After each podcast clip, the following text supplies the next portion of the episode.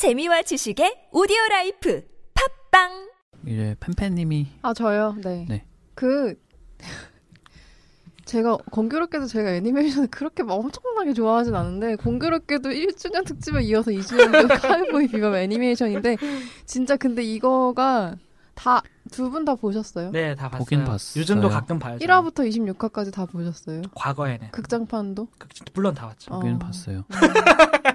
다 보셨다니까. 저는 봤어요.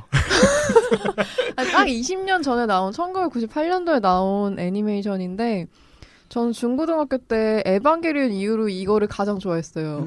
그리고 에반게리온 이후에 나왔기 때문에 좋아할 수밖에 없었고 저도 되게 종종 자주 보는 애니메이션인 것 같아요. 근데 카우보이 비밥을 굳이 하고 싶었던 이유는 최근에는 많이 아시는 분들이 많이 없을 것 같아서 예전에는 이게 진짜 유행했었거든요. 그쵸.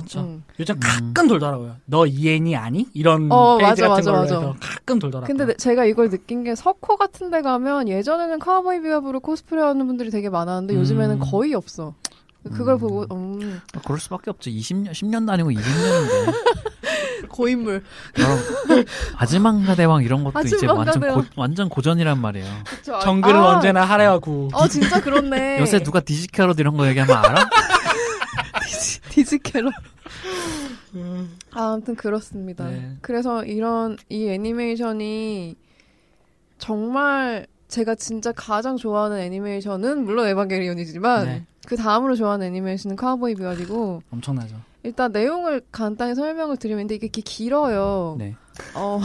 이거를 다 보기가 조금 어렵긴 해요. 사실 왜냐하면 TV 애니메이션이고 한 편당 20분 내외로 끝나도 26편에 23편, 22편 사이에 극장판이 있어서 그 극장판이 또 따로 개봉을 했어요. 그렇죠.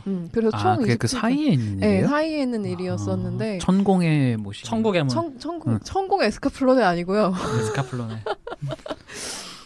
천국의 문이었었는데 근데 내용을 간단히 설명을 드리면 이거는 얼마 안 있다 오네요. 저희 할아버지 할머니 됐을 때 오는 2070년 2070년대를 한참 남았네. 기반으로 한참 남아. 근데 이거를 기반으로 하고 있고 이제 그러니까 어떤 우주적 충격으로 인해서 지구를 떠나게 된 사람들이 이제 태양계에서 여러 가지 행성들을 지구화시키면서 살아가는 사람들의 얘기고 간단히 얘기하면 그냥 로봇은 아니고 뭐라 그럴까요? 이 기체를 뭐라고 해야 되나요? 누구야? 이 기체. 우주선? 우주선? 비행 애니메이션? 스페이스 오페라. 스페이스 오페라 같은 거 괜찮다. 스페이스 오페라잖아요. 네, 맞아요. 그런 건데 로봇 같은 건 안 나오는데 각자 좀 운행하는 기체가 있고 그게 비바포라고 해서 처음에 등장인물이 제트랑 스파이크 두 사람이 나와서 거기서부터 이제 이 사람들의 직업은 현상금 사냥꾼이고. 그렇죠. 네. 처음에 야 근데 비밥은 언제 나와?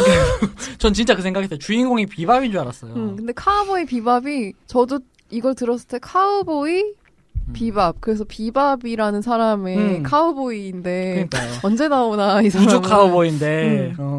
근데 딱 이 애니메이션을 한마디로 설명하면 진짜 스페이스 카우보이, 스페이스를 떠돌아다니는 카우보이들인 것 같아요. 그래서 어쨌든 총 26화로 돼 있고 중간에 극장판이 하나 있고 각 에피소드가 다 다른데 이제 에피소드가 진행될 때마다 인물들이 하나씩 더 추가가 돼요. 그래서 대표적인 거는 그 스파이크 스피겔, 그리고 제트 블랙, 페이 발렌타인, 아인, 에드워드. 애들 너무 귀엽지. 이 중에 개도 있죠. 네. 에드워드. 웰시코기. 이거 보고 웰시코기 사신 분들 좀 있으시던데. 저도 그 웰시코기라는 존재를 이 애니메이션을 통해서 처음 알았어요. 저도 처음 알았어요. 저렇게 귀여운 개가 있다고 그러면서. 그리고 되게 똑똑하게 나오잖아요. 그쵸, 물론 그쵸. 여기 천재의 개로 나오긴 하지만. 근데 도군이 말씀하셨던 것처럼 카우보이 비밥이라고 해서 카우보이가 실제로 나오는 건 정말 드물고 그쵸. 제가 세봤는데 다시 보면서 한 4번 정도 나오는 것 같아요. 카우보이가 나와요 실제로? 카우보이라는 말을 쓰는 게. 그 약간 현상금을 한다는 것 자체에서 약간 서부극을 사실 가져온 수준이라고 보는 정도가 제일 낫지 않을까? 비밥이 그 재즈나 블루스에서 많이 쓰이는 그 비밥, 그 비밥이고 그렇기 때문에 영화에서 음악이 진짜 중요했던 것 같아요. 그렇죠. 사실 음악도 주인공이라고 저는 생각을 하거든요. 근데 진짜 일본을 대표하는 애니메이션 중에 하나라고 생각을 하고 여전히 그리고 이게 되게 뭐랄까요 그 쿠엔틴 타란티노 같은 사람들이 되게 좋아하는 홍콩 느와르나 완전 아날로그적인 서부극이나 그런 것들을 되게 벤치마킹을 잘했었고 그렇죠 그렇죠 그러니까 뭔가 군데군데의 왕가위 영화 같은 분위기를 풍기는 장면들이 맞아요. 되게 홍콩 네온 이런 느낌도 많이 나고 음악도 맞아요. 조금 그렇게 심지어 여기는 고다르나 페데리코 펠리니 영화를 오마주한 에피소드도 있었고 그건 근데 그 영화들을 좋아하는 사람이 아니면 찾기 되게 힘들게 만들어놨는데 변태들이야 이거 어떻게 찾아 근데 찾아가지고 막 리뷰한 사람도 있더라고요. 펜펜님처럼요? 본인 얘기 그렇게 조용히 하세요. 정성일 평론가 좋아하시겠네. 아, 정성일 평론가 근데 이거 봤을까? 봤겠죠? 보기는? 봤을까? 홍콩 누아르 좋아하시는 분들은 이거 안 봤을 수가 없을 것 같아. 비공식적으로라도 보셨을 것 같아. 아, 그럴 수도 있어요. 네. 근데 진짜 뭐 제목에서도 그렇고 그러니까 제일 압권인 거는 영화 음악이 그동안에 지금 그러니까 이 사람이 생각하기에 그러니까 칸노요코라는 엄청난 작곡가가 작곡을 전체를 맡았는데 네. 그 사람이 생각하기에 가장 그러니까 당대의 레전드 재즈 뮤지션들과 블루스 뮤지션들 음악과 그들의 이름을 차용해서 정말 전방위적으로 풀어놨어요. 이 애니메이션 자체에서. 표절 시비가 한 번 있지 않았나요? 표절 시비도 있었어요. 근데 그 칸노요코를 파다오면은 표절로 끝이 나요. 근데 그 부분을 어떻게 설명할지 잘 모르겠어요. 표절 시비가 있었는데 정말 크게 있었고 한두 곡도 아니고 비밥이 그랬나요? 네, 비밥에서도 있었는데 준 비밥이 아니었던 걸로 알고 있었어요. 이후에 했던 것들에서 저는 많이 들어가지고 어쨌든 그렇죠. 다시 음악이 좋은 얘기를 죄송합니다. 진짜 딱 이 애니메이션이 하드보일드라는 단어가 너무 잘 어울려요. 그쵸. 그리고 여기 나온 음악들이 너무 유명해서 국내에 아마 뭐 이것저것 CF나 이런 데서도 나 이 음악 들어봤어 이 음악 들어봤는데 하면 그중에 한 6할 5할 정도는 그죠. 비밥을 전혀 모르는 존재 자체를 모르는 분들도 여기 쓰인 음악을 한 번은 들어보셨을 거예요. 네. 그렇죠. 탱크 같은 그 오프닝 메인 주제곡이 그렇고 그리고 옛날 재즈나 블루스 클래식 이런 것들을 잘 편곡을 해서 물론 그것 때문에 표절 시비가 좀 붙긴 했었지만 굉장히 잘 편곡한 영화인 것 같아요. 근데 어쨌든 약간 저는 사실 이 영화를 이 애니메이션을 되게 어렸을 때 봤거든요. 고등학교, 중학교 후반, 고등학교 초반에 봤었는데 네네. 그때는 잘 몰랐어요. 이게 뭐 서부극이라고 해도 딱히 그때 서부극을 많이 본 것도 아니고 그때 뭐 아날로그 감성이 있는 것도 아니고 근데 그 시기가 20세기 소년이나 뭐 에스카플론 같은 것도 그렇고 좀 그런 예전의 향수가 많이 남아있는 거를 미래 세계와 겹쳐서 이렇게 네네네. 접점을 만드는 애니메이션들이 되게 유행했었던 것 같고 그중에 가장 뛰어났던 게 이거라고 생각을 하고요. 과거의 향수와 미래의 불안감이 잘 녹여져 있는. 그 당시에는 근데 그러면 어떤 재미로 보셨어요?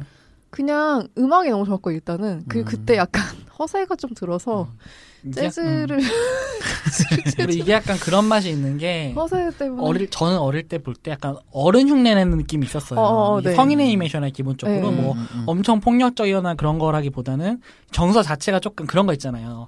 애수의 어떤 과거가 있는데 지금은 좀 가볍게 사는 것처럼 보이고 근데 어느 순간은 과거에 직면하는 순간 다시 그 애수가 숨겨져 나오는 그런 어떤 순간들이 계속 있으니까 약간 담배 이렇게 피면서 약간 이런 맞아. 애수에 담긴 그런 비밀이 담긴 그런 약간 나 그래서 이걸 안 좋아하나 봐. 왜? 혀세 부리기 싫어서요? 아 그러니까 그 정서가 안 와요? 저는 카우보이 비밥을 보면서 내내 어디가 재밌는 거지? 그러니까 잘 만들고 뭐 작화도 좋고 연출도 좋고 다 좋은데 왜 이렇게까지 난리지라는 내내 의문을 갖고 봤거든요. 그 약간 근데 저는 맞아. 하는 게 있어. 근데 제가 결정적으로 왕가의 영화를 그렇게 좋아하질 않아요. 그러면 그럴 수 있어요. 그러니까 뭔지 알겠어. 지금 내가 별로 그렇게 안 땡겼던 이유가. 왕가의 영화에 환장하는 사람들이 아마 그중에 비밥 싫어하는 사람들은 없을 거예요. 그래서 제가 중고등학교 때 왕가위를 안 본 걸 지금까지 후회해요. 아. 지금은 내가 보니까 너무 재미가 없는 거지. 그치? 그때 딱 그게 있어. 그 시기에 그때 왕가위 영화를 네. 봤다. 그때 그러면... 봤으면 나 지금 이번에 한국에 나온 그 4만원짜리 책 샀다. 뭔지 알겠다. 그랬으면은 지금 이렇게 같이 팟캐스트 못했어. 아, 물론 그럴 수도 있어요. 네. 맞아, 그럴 수도 있어. 근데 진짜 저는 재즈를 그때 당시에 한창 들었었고, 그리고 막 프로그레시브랑 이상한 거 막 듣고 그랬단 말이에요. 근데 그런데 이게 걸렸고, 그래서 열심히 봤는데, 저는 여담이지만 심지어 페이 발렌타인이라는 이 여자분의 코스프레도 했었어요. 사진이 없어 다행이에요. 지금 하나도 안 남았어. 다행이에요, 정말. 아쉽다. 근데 이게 진짜 노출이 좀 있어서, 그러니까 애니메이션 자체에 그 여성 캐릭터들의 노출이 좀 있어서, 성인 딱지를 달고 국내 투니버스에서 나왔는지 안 나왔는지는 잘 모르겠는데 약간 밤때 약간 시티 약간 심야 네. 방영하고 일본에서도 심야했던 걸로 알고 있어요. 네네네 논란이 조금 있었었대요. 그리고 내용이 심오하다기보다 뭐 내용이 심오한 것도 있는데 그런 뭐 노출이나 아니면 약간 총 쏘고 뭐 칼 쓰고 이런 것 때문에 그치. 일본에서도 처음에 방영했을 때는 전체 다 방영을 못했었고 나중에 재방영을 했었고 국내에서는 좀 잘린 게 많았었다고 들었어요. 저는 무삭제 버전으로 봤었는데 네, 일본이 또 약간 그 기준이 오히려 성적인 거에 대해서는 좀 관대한데 맞아.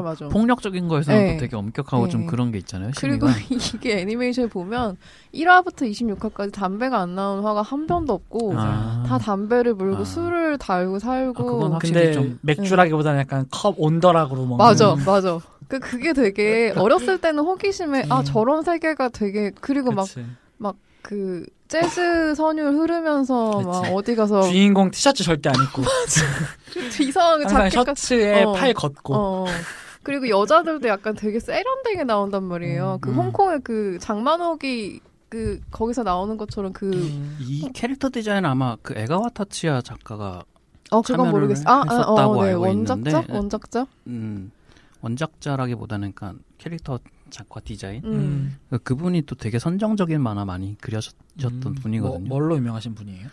그 동경대 러브스토리인가? 동경대 러브스토리? 뭔지는 알아서 만화책으로는 봤어요. 그 골든 보이랑 골든보이 알아요. 네네네. 정말 그 80년대 일본 고전 성인물 같은 느낌이네요. 정말 다 삭제가 된 만화의 그 해적판 만화인데도 막 다 교실에서 애들이 돌려보던 그 아마 그런 걸로 알고 있어요. 그 페이 발렌타인 캐릭터가 아마 네. 대표적으로 그 사람 스타일이고 그 동경대 러브스토리 동경대 이야기 네네. 아무튼 그거를 벤치마킹해서 국내 성인 게임 캠퍼스 러브스토리 그게 그랬던 약간 그 작화가 좀 비슷하다 생각해보니까 그 캠퍼스 러브스토리가 아마 그게 한국에 들어오면서 제목이 아마 그렇게 바뀌었을 네. 거예요. 그런 것 같아. 어쨌든 그쵸. 되게 막 가슴 부각하고 이런 캐릭터들이 나오죠. 사실은 네, 되게 비련의 캐릭터고 세 보이지만 사실 나에게는 슬픈 과거가 있습니다. 뭐 일본 애니메이션은 요즘이 더 심해서 그렇죠.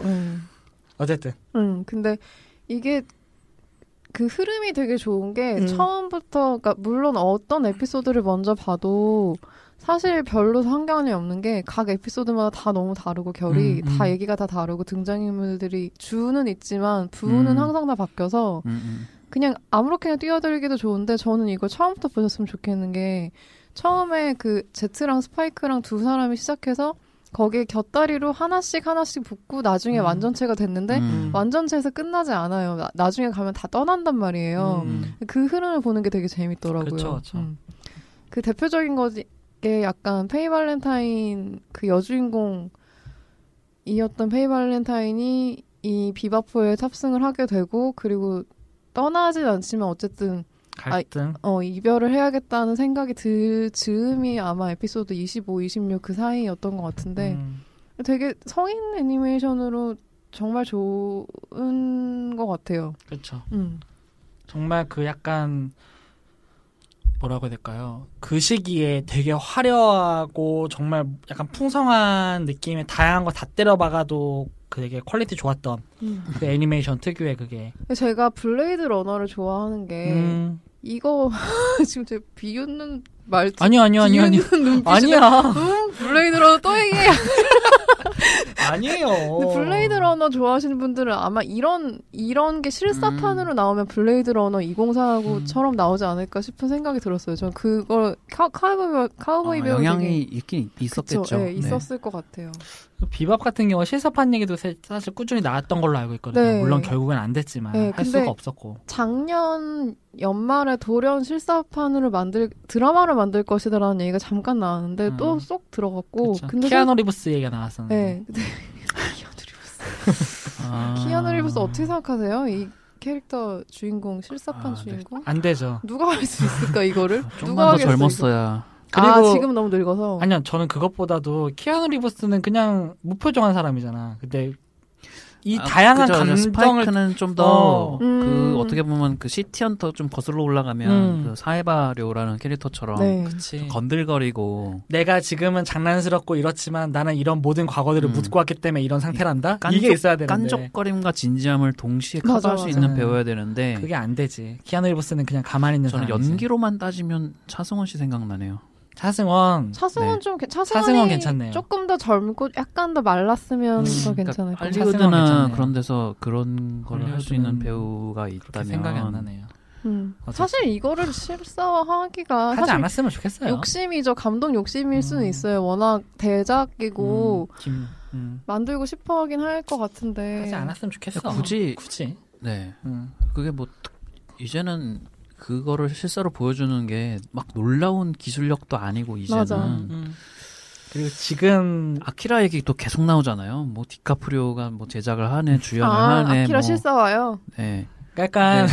가지가지 했으니까 본인들의 꿈을 인랑을 보시고 다들 정신을 좀 차리셨으면 본인의 꿈은 알겠다고. 네. 나도 궁금은 해. 근데 굳이 나올 필요가 있을까요? 약간 이런 생각인 거죠. 이게 애니메이션은 애니메이션이기 때문에 완벽한 어떤 요소가 있다는 거를 그쵸. 그러니까 실사화가 사람들이 실사화가 뭔가 그 다음 단계라고 생각을 하는 거 같아요. 맞아요. 완성이 된다라는. 근데 그렇지 않잖아요. 아니죠. 그 이 실사화에 키아누 리브스 얘기가 나온 게 아마 워쇼스키 지금 자매인 그분들의 의견이 조금 있었던 걸로 알고 있어요. 매트릭스 파리 아직 살아있을 때. 맞아. 매트릭스 파리 있을 때 키아누 리브스를 쓰면 어떻겠냐. 이게 그 이 애니메이션이 나왔을 때 마침 매트릭스랑 좀 겹쳤었고 워쇼스키 그 자매가 일본에 우리랑 비슷한 사람이 있네. 그래서 이 와타나베 감독도 외국에 나랑 비슷한 생각을 가진 사람이 있네. 그래서 나중에 애니매트릭스라는 작품을 같이 만들기도 해서 맞아. 네. 그거 되게 애니매트릭스 되게 좋아요. 예, 네, 되게 좋아요. 많이들 모르시는데 되게 좋죠. 애니매트릭스는 구할 수 있을까요? DVD로 있어요. DVD로 있어요. 그 매트릭스 프릴로지에 블루레이는 그게 빠졌는데 과거 DVD 판에는 총 4편으로 해가지고 애니매트릭스가 껴 있어요. 그거를 보시면 좋을 것 같아요. 네.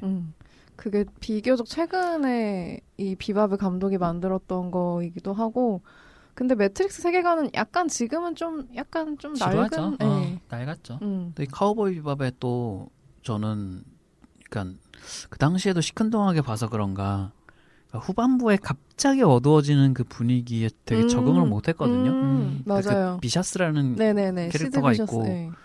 그 사람이 뭔가 스파이크와 아마도 뭔가 과거에 여성이 한 명 뭐 네. 죽은 여자 캐릭터가 네, 있었는지 네, 네, 뭔지 모르겠는데 기억이 안 나요 저는. 그러니까 내용에 몰입을 못 해가지고 그러니까 내내 쟤들이 왜 저러나 약간 그런 감정으로 알겠다. 시리즈를 봤는데 저는 또 사실 스토리는 기억이 하나도 안 나고 그런 거 있잖아요. 그냥 아까 얘기했던 느낌?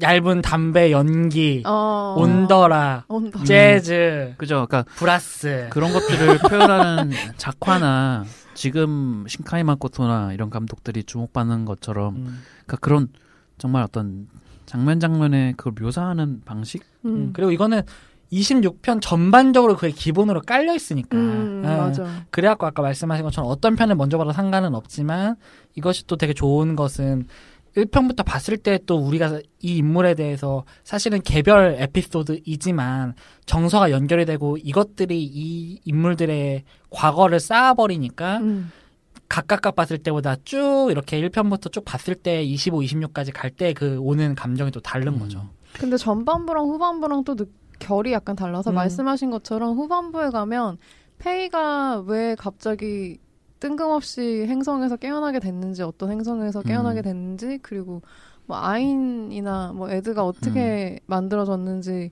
그리고 말씀하신 것처럼 그 스파이크가 뭔가를 가지고 있는데 과거에 그게 비셔스라는 사람이랑 연관이 있고 이 사람과 대결을 하잖아요 나중에 네. 대결이라 그럼 되게 이상한데 아무튼 마주하는데 그런 것들이 후반부에 좀 몰려있어요 후반부 저는 그거를 되게 덜컹거린다고 생각을 했고 좀 억지스럽다고 생각을 했었거든요 마지막에 그 좀 몰려있는 것 같아 네.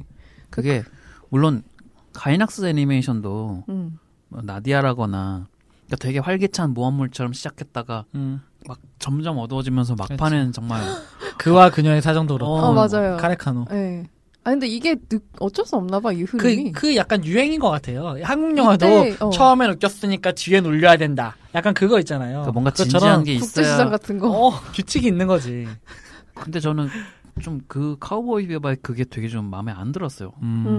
분명히 너는 시작할 때 안 이랬는데 이제 와서 왜 진지한 척을 하지? 근데 에반게리온도 그런 거 좀 있지 않았어요? 에반게리온은 근데 솔직히 처음부터 좀 삐걱삐걱했었나? 막판이 너무 심했죠, 그래서. 네, 막판이 너무 심해서 그게 너무 충격적이었지. 이야기만 날아가는 게 아니라 막 작화도 날아가니까. 그러니까 약간 활극으로 시작을 해서 뒤로는 조금 비극으로 가서 뭐 적응이 안 될 수는 있을 것 같아요. 그러니까 스타워즈처럼 시작해서 블레이드 러너처럼 끝나버리는 거니까. 그럴 수 있네. 근데 아무튼 제 입장에서는 비밥은 되게 교훈적인 지점이 좀 있었는데 어떤 교훈이요? 어떤 교훈이냐면 재즈를 좋아하자 이게 아니라 네. 그 스파이크가 항상 되게 무심하게 사건을 대하는데 그 자기 마음먹기에 따라서 모든 것들이 좀 다르게 보인다는 거를 계속 약간 대사로 되게 불교적이네요. 네, 대사로 나오진 않는데 이런 얘기를 계속 해요. 그래서 일체 유심조. 그리고 마지막 편에 원래는 깨지 않은 꿈을 꾸려고 잠에 들었는데 갑자기 그만 깨버렸어. 어쩔 수 없지. 약간 이런. 김지훈이 만들어야 되네. 이런 그런가? 생각해보니까 약간 그런 게 있네. 김지훈이 그 뽕 가득 차가지고 만들어. 달콤한 인생 갑자기 생각나고 막 그죠. 근데 이런 게 되게 다시 보니까 이게 어렸을 땐 잘 몰랐어요. 근데 다시 보니까 여기 나오는 인물들이 다 정말 약간 생각하기 나름이고 되게 원론적인 얘기를 하고 있는데 그게 그렇게 원론적으로 막 고루하게 들어오지 않는 애니메이션 중에 하나인 것 같아요. 그러니까 스타일빨로. 네, 지구를 지켜야지 뭐 환경을 보호해야 돼 이런 게 아니라 되게 스타일빨 좀 그런 게 있고요. 진짜 작품 자체가 하드보일드도 있고 누아르도 있고 에스프도 있고 드라마도 있고 코믹도 있고 로맨스도 있고 진짜 복합적인데 이게 되게 잘 녹아져 있어요. 긴밀하게. 그냥 이렇게만 보면 정말 아무렇지 않 너무 소란스럽고 시끄럽고 이럴 것 같은데 심지어 그 각각의 그 뭐죠 그 퀄리티가 좋아요 각각의 장르가 네. 그리고 이게 사실 가장 좋은 것은 카우보이 비밥이라는 세계관이 기본적으로 깔려 있는 데에 그걸 다양한 스타일로 보여주다 보니까 뭐 그게 SF든 뭐 로맨스든 코미디든 어떤 식으로 하더라도 그게 비밥이라는 세계관에서 벗어나지 않는 톤으로 가다 보니까 약간 더 정말 다양한 재즈를 듣는 느낌도 사실 있어요. 네, 네, 맞아요. 그 음악에 대한 쪽 얘기를 안 할 수가 없는데 사실 그쵸. 카우보이 비밥은 그쵸. 저는 이거를 영화를 다 보고 나서 음악이 너무 좋아서 그 당시에는 불법 다운로드로 들었었고요. 그쵸, MP3를 당시에는. 넣어서 네.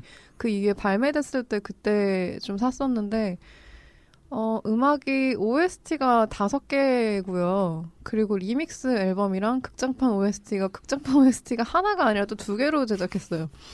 거기 이제 전체를 아우르는 베스트 앨범이 하나 있고 그게 되게 컴필레이션처럼 하나가 나왔고 그래서 국내에는 발매된 게 한 3개밖에 없는 걸로 알고 있어요. 그러니까 총 다 합하면 10개에서 11개 정도 되는 앨범이고 진짜 잘 팔렸나 보다. 애니메이션이 하나인데 26화라고 해도 하나잖아요.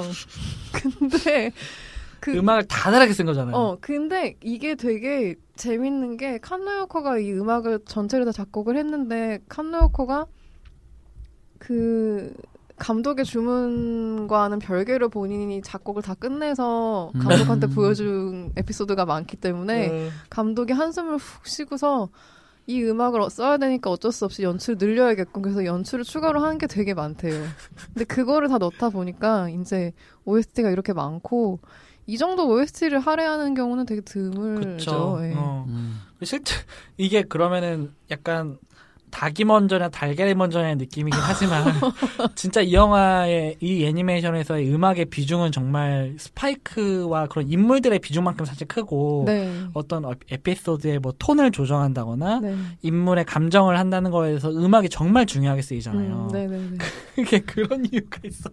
음악에 맞춘 거네. 음악에 맞춘 게 있어서 그 중에 하나 에피소드가 있는데 머시룸 잠시만요. 제가 이거를 하나 봤어. 뭐였더라. 제목이 대충 이래요. 뭐 몇 개만 말씀드리면 소행성 블루스, 게이트웨이 셔플, 타락천사의 발라드, 헤비메탈. 정말 90년대 느낌 세기 말이다. 왕갑이다. 뭐 헤비메탈 퀸, 심야의 헤비록, 뭐 삐에로의 진원곡. 이 삐에로의 진원곡 같은 게 그 미치광이 삐에로.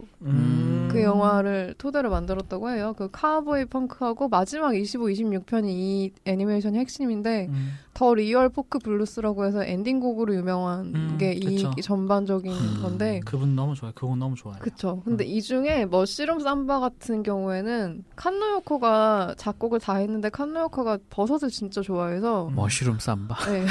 이게 그 독버섯 사건인 거죠? 네, 맞아요. 버섯을 좋아해서 이 에피소드는 진짜 칸노요코 때문에 만들어졌다고 하더라고요. 그래서 좀 갑자기 좀 쉬어가는 느낌이긴 했어요. 생뚱맞게. 그리고 이 그 인물들 중에 에드라는 그 꼬맹이가 칸노요코를 토대로 만든 캐릭터라고 하고 그 친구가 나오는 에피소드의 모든 그 음악들은 칸노요코 때문에 연출 분량을 늘렸다는 소설이 있습니다. 와타나베가 그때 되게 뭐랄까 쪼락감독? 본인의 아니 그렇진 않았었을 텐데 칸노요코가 워낙 대단한 사람이었나 사실? 칸노요코가 글쎄요 이거 만들 때 근데 학생이었었어요. 뭐 대학생이었어요. 그렇다기보다니까 영감을 주는 거죠 어떻게 보면. 아니 뭐 좋았으니까 했겠죠. 예. 하, 이렇게 좋은데 어쩔 수 없지. 약간 이런 느낌. 근데 칸노요코는 혹시 다들 잘 아시는지. 저는 궁금해요. 얼마나 칸노요코가 최근에는 활동 거의 안 해가지고 저는 따로 그렇죠. 그분의 음악을 뭐 찾아 듣거나 한 적은 없어요. 칸노요코가 그 기본적으로 좀 유명한 건 말씀드리면 천공의 에스카플론이랑 울프스레인이랑 물론 공각기동대랑 그 건담 시리즈를 좀 했었고요. 그리고 최근 거는 잔향의 테러. 그게 와타나베 신이치로 거. 네. 그리고 가장 유명한 거는 뭐 코에이 시절의 대항해 시대의 게임 1, 2 OST. 그건 재즈만 하는 분은 아닌가 보네요. 네, 진짜 전방위적으로 다 하고 그리고 이 카우보이 비밥 애니메이션 내에 음악들을 자기가 자기 맘대로 컨트롤 다 못해서 밴드를 따로 만들어서 그 밴드에서 자기 멋대로 연주를 한번 했었어요. 되게 특이하신 분인 것 같아요, 그러게요. 이분이. 근데 생각해보면 진짜 이 정도 다양한 스펙트럼으로 작곡을 한 사람이 별로 없고 그쵸. 저는 어렸을 때 칸노요코를 진짜 좋아했었거든요. 근데 감독이랑 트러블이 되게 많았다고 해요. 비밥 자체에서도. 이게 저도 뭐 비정기적으로 카우보이 비밥을 다시 볼 때가 있단 말이에요. 그러면은 아까 말씀드린 것처럼 카우보이 비밥을 보면은 결국에는 칸노요코로 태클을 타게 돼요. 이 사람의 음악이 너무 좋으니까.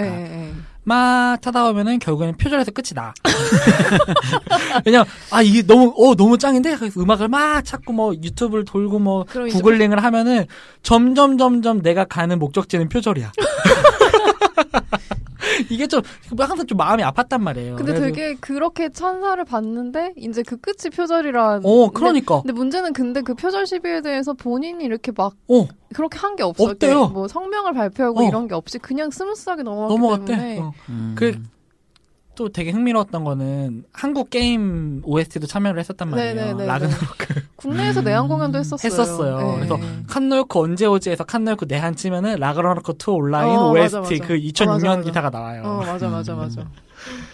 아, 참 되게 그래서 칸노요코가 저한테는 좀 그런 좀 복잡한 마음을 주는. 아쉽죠. 전 이거 볼 때 진짜 열광적으로 칸노요코를 너무 좋아했었기 때문에. 진짜로 너무. 그리고 나서 이제 에스카플론의 OST가 너무 좋잖아요. 에스카플론의 OST 다 들으셨나요? 아니요. 안 보셨나요? 저는 그 오프닝 주제가 에스카플론 하는 거.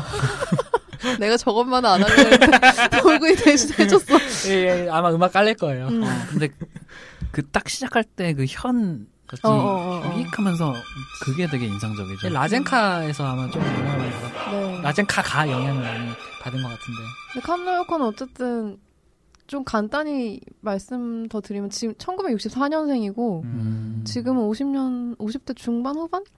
네, 근데 여전히 게임 관련해서는 애니는 조금 덜하는데 그런 건 좀 했어요. 바닷말 다이어리나 잘 모르시는 분들 우아한 세계의 OST를 칸노요코가 일정 부분 담당했고 한재린 감독. 아, 네, 한재린 감독. 네. 그래서 워낙 좀 천재였다고 해요. 야마 음악교실 태생으로 콩쿠르 나갈 때마다 피아노로 상을 탔던 영재였고, 근데 물론 막 조성진처럼 쇼팽 콩쿠르 1등 이런 건 못했지만, 그래서 대학교 다닐 때 이미 앨범이 대학교 입학할 때 앨범이 냈던 게 한 4개, 5개 정도 있었고, 뭐 아직도 칭송은 많이 하는데 그 표절 시비 때문에 저도 조금 아깝긴 하죠. 그렇죠. 마음이 안 좋아. 일본 물론 이제 표절을 했다면 이제 그거는 본인의 잘못이긴 한데 일본 사회가 천재를 너무 좋아하는 것도 있어요. 제가 봤을 때. 천재 만들기.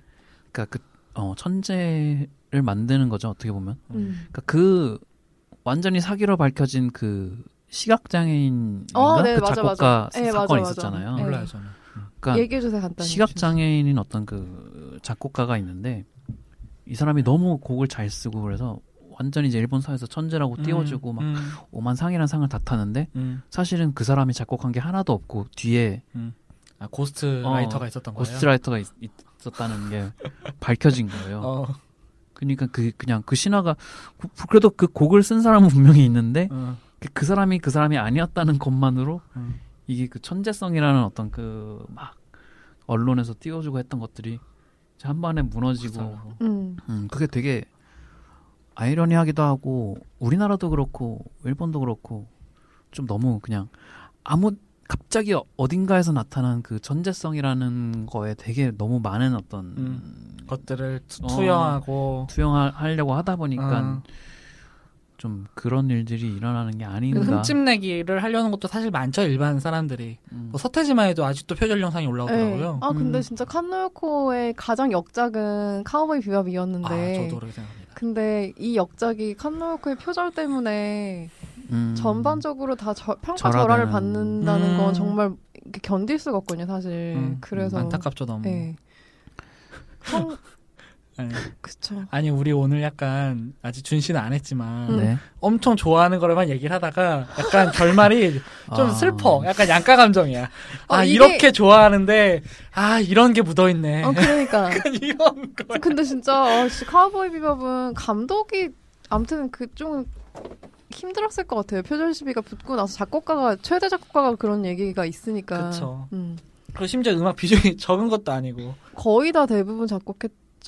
네, 근데 이거 음악만 따로 들으셔도 괜찮을 것 같아요. 엄청 좋죠. 네, 영화를 안 보셔도 너무 많으니까 에피소드가. 근데 엄청 좋죠. 그러기에는 이제 천국의 문 극장판을 보통 추천을 드리는데 극장판만 보기에는 앞뒤 내용이 전혀 이어지지가 않아서 극장판은 솔직히 카우보이 비밥을 좋아하는 사람들을 위한 영화로 나와서 특전 같은 걸로. 네, 특전 같은 걸로 나와서. 저 복습을 한번 하고 싶긴 하네요. 얘기를 듣다 보니까 그 당시에는 이제 제가 시큰둥하게 봤는데 지금 보면 또 완전 다른 감정으로 볼 수도 있고. 아니에요. 시큰둥할 거예요. 그리고 그게 나와요. 그 도군 아까 성룡 얘기하니까 여기 이 감독이 이소룡을 진짜 좋아해요. 그래서 스파이크 스피겔이 그 뭔가 이렇게 격투기 같은 거 할 때 이소룡 몸짓이랑 되게 비슷한데 실제로 그런 걸 많이 차용을 했대요. 절권도. 뭐 그런 이 손 모양 이런 거. 네네네네. 쌍절곤 돌리는 것도 나오는데 이게 되게 웃긴데 그 마지막 편에 비셔스랑 대결할 때 총을 쓰지 않고 쌍절곤을 쥐어주려고 했다가 진짜 혼나야 돼. 진짜 제작부한테 엄청 까이고 혼나야 돼. 정신이 있는. 진짜 혼나야 돼. 근데 그랬어 봐. 이제 애니메이션이 평생 놀림 받는 거예요. 우리처럼 20년 뒤에 팟캐스트 하는 사람들한테 놀림 받는 거야. 팬들이 막 항명서 내고 막 그러니까. 다시 만들어 달라고 에피소드. 근데 제가 이거를 적극적으로 영업하고 싶은 이유는 1편부터 26편까지, 그러니까 물론 준씨처럼 중간에 약간 너무 흐름이 이상하게 끊어진다 뭐 그런 분들도 꽤 있는데 제 기준에서는 딱 1편에서 시작해서 26편에 정확하게 이 정도면 충분해라고 해서 딱 끝나는 끝맺음을 하는 애니메이션이 별로 없었던 것 같아요. 에반게리온이 대표적으로 그랬는데 에반게리온의 그 고충을 딛고 카우보이 비밥을 봤을 때 되게 구원받는 느낌이었거든요. 신극장판이 필요 없는 작품. 맞아요. 신극장판이 필요 없는 작품. 그렇죠. 그리고 또 그 천공의 문이 되게 엔딩이 저는 진짜 아직도 간지가 진짜 개폭발한단 말이에요. 간지 폭발. 그래서 정말 방금 말씀하신 깔끔하다라는 표현이 사실 TV 시리즈만으로도 너무 완벽한데 그냥 쫙 흐름이 딱 해서 착 끝났어. 근데 천국의 문으로 딱 보여준데 그 마지막에 손가락으로 이게 딱 해갖고 그 엔딩 장면을 팍 하는 순간 이거다. 이거다. 간지의 기억이 안 나서 무슨 얘기를 하는지 하나도 모르겠는데 간지의 애니메이션 정말 기깔나는 팬픽이다. 그쵸, 맞아요. 그리고 매 에피소드 마지막에 See You Space 카우보이라고 떠요. 그게 TV 방송 같은. 네, TV 방송 같은 그런 약간 느와르나 뭐 하드보일드 액션 옛날 거 되게 좋아하시는 분들은 분명히 좋아하실 것 같아요. 주인공들이 잘생기고 예쁜 건 덤이고요, 일단. 비셔스 목소리가 되게 좋았던 걸 기억나요? 네, 맞아요. 금발 아니었나요? 은발인가? 어쨌든 금은발? 되게 약간 그 파이널 판타지의 세피로트 같은. 네, 맞아요. 약간 그런 느낌이에요. 그 당시에 약간 유행하던. 맞아, 이렇게 머리 이렇게 해가지고 맞아, 파이널 판타지 8 주인공처럼. 그런 머리 유행했었죠. 뭐 한두 편 정도 기회 되시면 보시면 좋을 것 같고 음악은 아마 처음에 딱 그 주제곡이나 엔딩곡 들으시면 뭔지 알 것 같아요. 음악 너무 좋죠. 저는 이 정도? 카우보이 비밥 얘기. 네. 네. 이 정도. 네, 저는 알프레드 히치콕 감독의 이창. 곧 업로드될 준씨의 이창 특집도 기대해주세요. 재밌게 들으셨으면 구독과 하트도 함께.